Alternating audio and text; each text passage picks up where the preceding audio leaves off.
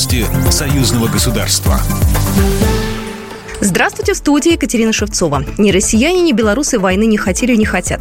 Президент Беларуси Александр Лукашенко встретился с министром обороны Российской Федерации Сергеем Шойгу, чтобы обсудить ситуацию вокруг России и Беларуси и выработать единую позицию о дальнейших действиях по защите территориальной целостности. Там уже министр обороны рассказал белорусский э, о ситуации в Беларуси, о подготовке, слаживании боевом подразделений Беларуси и России, которые присутствует в Беларуси, должен сказать, что мы серьезно к этому подошли.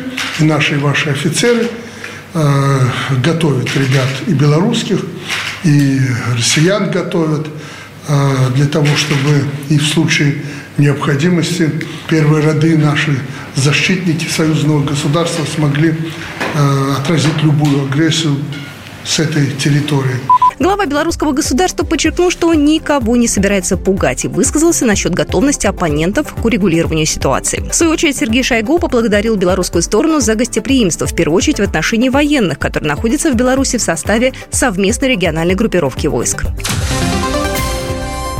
Беларусь в следующем году продолжит рассчитываться за поставляемые из Российской Федерации энергоносители российскими рублями. И это ее вполне устраивает, заявил министр финансов республики Юрий Селиверстов.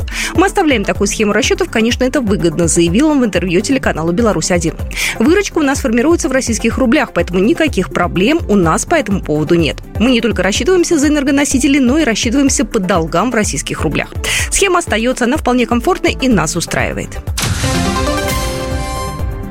Медиафорум «Единение народов Беларуси и России от общего прошлого к общему будущему», посвященный 23-й годовщине подписания договора о создании союзного государства, пройдет 7 декабря в ТАСС, сообщает Постоянный комитет союзного государства. Молодежную повестку союзного строительства, российско-белорусское взаимодействие в сфере образования, защиту исторической памяти о подвиге солдата Победы, победившего фашизм, и роль студенчества молодых исследователей в обеспечении задач научно-технологического развития братских государств обсудит государственный секретарь союзного государства государства Дмитрий Мезенцев, министр просвещения Российской Федерации Сергей Кравцов, министр образования Республики Беларусь Андрей Иванец, а также ведущий ток-шоу «Есть вопрос» на телеканале «Белрос», председатель Белорусского общества знания Вадим Гигин. Мероприятие пройдет в очном формате.